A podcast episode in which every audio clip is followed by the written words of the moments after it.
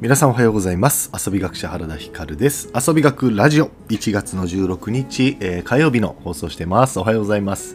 えー、今日もですねラジオの収録の様子を公式インスタグラムの方で生配信しながらやっております。おはようございます。さあ今日のテーマはですね、えー、何だったっけ？今日のテーマはそうまあなんだろうな。まあまあ基礎技術、うん、基礎技術がえー、高いスポーツ基礎技術が担保されてるとある程度楽しいは担保されるみたいなそんな話なのかな？ちょっとわかんないな。まあちょっと雑談チックに話をさせてください。あの遊びのね研究の話です。はいあのまあ、かなり興味深い、えー、話になるんじゃないかなと思います。えっと、で、えー、本題に入る前に、ちょっとだけお知らせです。えっとね、1月18日かなあさってだよね。うん。えあさって木曜日に、えー、太宰府の方でですね、あのー、塗装、塗装のワークショップがあるんですよ。いや僕が主催してるわけではないんですが、あのー、僕とねいつもねプロジェクトとかを一緒にするビッグとベアードというね、えー、まあ会社？ブランド？も一緒にやってる北川さんがですね、えーと、お仕事として頼まれてる空き家回収の拠点場所があってで、あのー、僕もね最近仲良くさせてもらってる伊藤さんという方がそこは手がけてます。空き家を改修してリノベーションしてね、えー、まあおそらく民泊とか、えー、そういった形になっていくような場所なんですが、すごくね、おしゃれな可愛い雰囲気の、えー、場所なんですよ。でそこでですねあのまあ、DIY あのリノベーションのワークショップみたいなことをやるということでお誘いいただいたので僕もね木曜日行こうかなと思ってます。太宰府天満宮のすぐ近くなんですよ。でそこでね、え参加者皆さん一緒に、えーその日は18日は塗装だったと思います。で、2月の3日もあるみたいで、2月の3日はね、また別の、えー、なんか作業らしいんですが、なかなかね、あの、塗装とかをやる機会ってあんまりないので、あの、ぜひ皆さん参加してみてください。とっても楽しいですよ。誰でもできます。で、塗装ができるようになると何がいいかっていうと、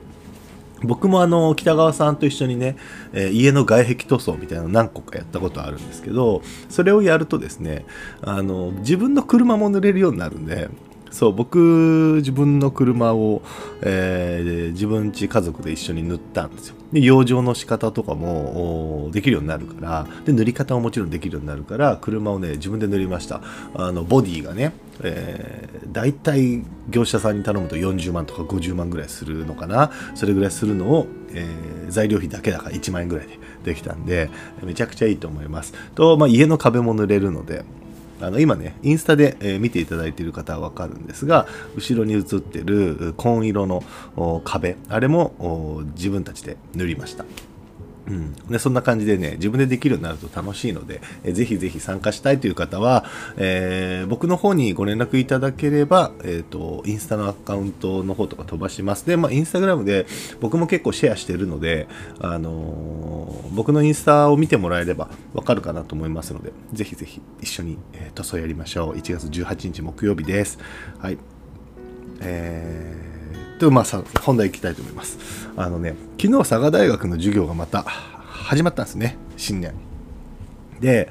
えー、昨日はですね卓球をしていたんですが卓球の授業で、えー、まあ、学生たちからね卓球の授業を今年のこの後期2023後期は珍しく元卓球部みたいなのが5人ぐらいいるんですよ。多いんですよ。だからレベル差もすごいあったりとかするのでなのでえっ、ー、となんだっけな。だからですねあのそういうことなんでえちょっと待って何が言いたいんだったっけ？あのそうあの学生たちからの意見で、まあ、レベルごとに分けた方がいいんじゃないかと。やりやすいんじゃないか楽しめるんじゃないかっていう意見が来ててでまあそりゃそうだよ。レベルごとに分けた方が楽しいね。ただし、レベルごとに分けるっていうのは、あのー、まあね、物理的に可能な局面と可能じゃない局面が多いので、例えばじゃあ、レベルごとに分けると楽しいを作りやすいんだ。じゃあ小学校の体育の授業をレベルごとに分けようってできるって話じゃないですか。小1、小2、40人大人は先生1人レベルごとに分けれますか？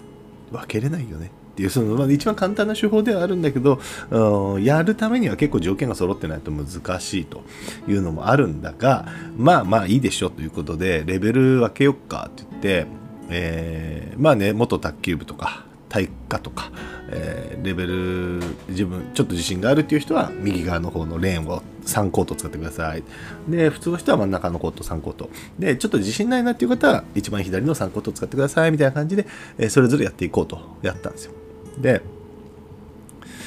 これねテニスでも同じことやったんですよ。テニスでも同じことをやったんですがテニスで同じことをやった時に何が起きたか。レベルの高い人たちはある程度高いレベルで楽しめたんですよ。ただしただしねこれ難しかったのがあのねレベルの低い人たちはがテニスで、えー、集まった時にもうラリーも続かないサーブも入らないそもそもなんかもうだからサーブが入んないからもう始まりもしないで、えっと、4人とかダブルスで4人コートに入ってるんだけど全員がうまく打てないからで自分のところにうまくも返ってこないからえー、なおさらうまくも打てないみたいな。そう負の連鎖が進んでですね、振り返りの中でも、えー、みんながあんまり上手じゃないから、えーと、ラリーが全然続かなくて楽しくなかったとか、やっぱ誰かに教えてもらいたかったとか、そういう意見が多かったんですよ。そう、これがだから難しいよね。うん。で、じゃあね、卓球でも同じことが起こるのかっていう検証を機能したわけですよ。で卓球でもそういうことが、まあ、起こりそうじゃないですかそうなったらでただ振り返りを見るとですね卓球は起こらなかったんですよ卓球では別にあのラリーが続かなすぎて難しいとか卓球にならなくてもうダメだ誰か教えてほしいとかっていう意見は一個もなかったで見ててもそれなりにラリーはやってるんですよ。そうここでつまりテニスと卓球という競技特性が変わってきますよね。テニスっていうのは基礎技術がそもそもハードル高いんだと。基礎技術の習得がそもそもハードルが高いから、えー、初心者同士でやろうと思った時にかなりしんどい。だけど卓球の場合は、えー、初心者同士でやろうとしても結構こっちにしと結構いけちゃうっていうね。それがあるなと。思いました。卓球の場合はね。うん。でただこれ逆にね面白いのが、えー、そのままね僕も放置してみたんです。このまま1時間ずっとやらせてみて。たら途中からもう卓球しなくなる人もすごく多いんですどういうことかというと飽きるんですよ。飽きるんです。飽きてくるんです。もう面白くなくなってくるんですよ。で実際振り返りでもえー、飽きてきたっていう意見すごく多くてやっぱ卓球だけ1時間ずっとダラダラやってたのは飽きたとか試合をしたかったとか、うん、すごくそういう意見があった。寒かった。次の時間がテストだったからちょっと気になったとか。で実際中の様子を見ててもやっぱ明らかにもうねぬめーっとだらーっとしてて飽きてるんですよ。そう。つまりえー、基礎技術の習得は早いんだがある程度できちゃうがゆえに飽きも早い。でもこれ大事なのが別に僕はですね言ってたんですよ。えっと、レベル差を今日はばらしてるだけであって、えー、中のやり方は自由だからその中で試合をしようが、えー、普通にやろうあのただ打ち合おうが、えー、人をシャッフルしようが自由だよ。そこは自分たちで考えてあのやっていいよって言ってるんですよ。だから試合したいなと思ったら試合すりゃいいの試合すりゃいい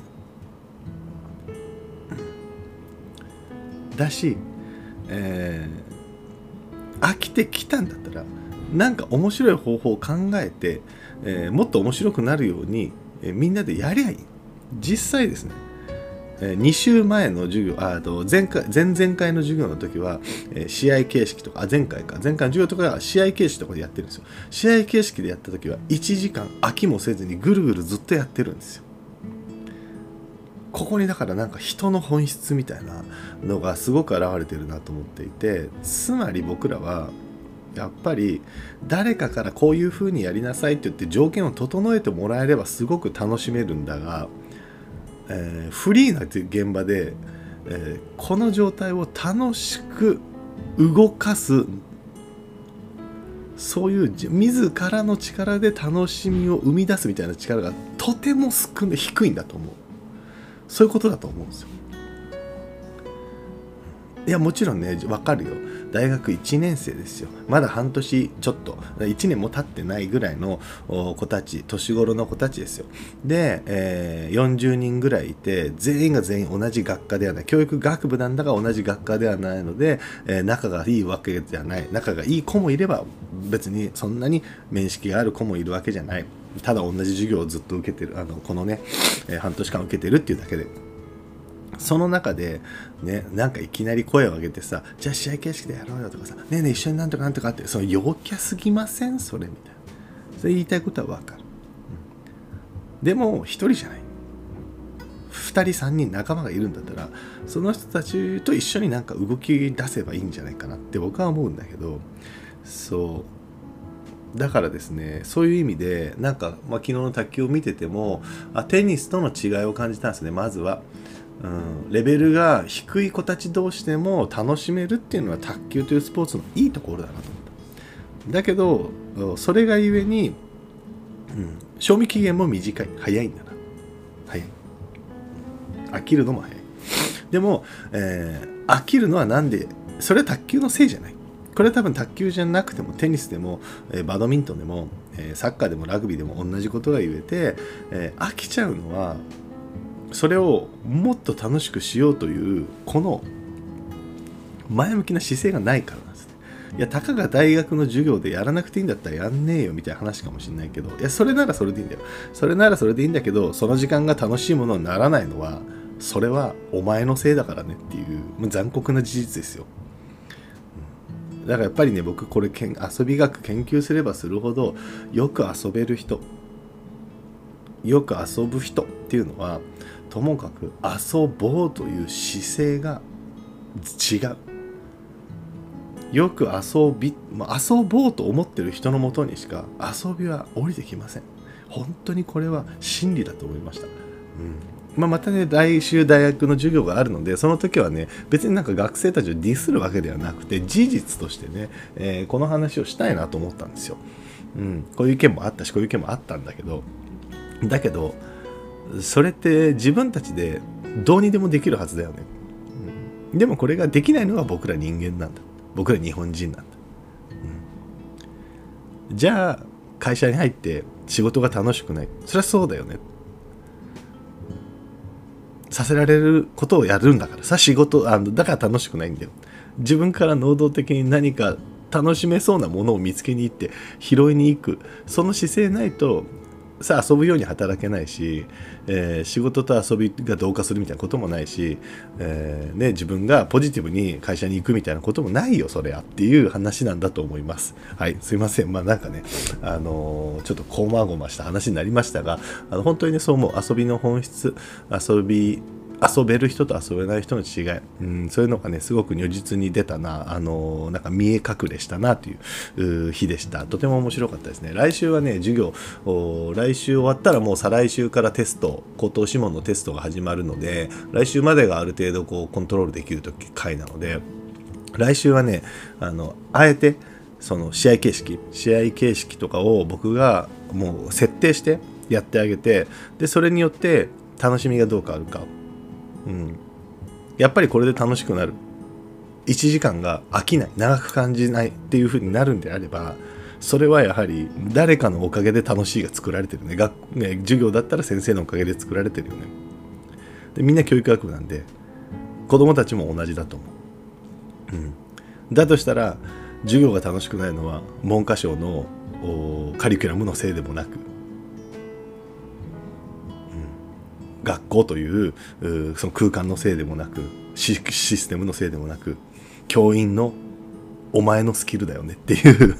ことなのかなっていう気がします。まあまあそういうのもね、含めちょっと学生とまた研究をしていきたいと思います。え、またね、あの面白い、えー、研究成果があればこのラジオでもお話をしたいと思います。はい。えー、ということで今日も一日楽しく遊んでいきましょう。さらば。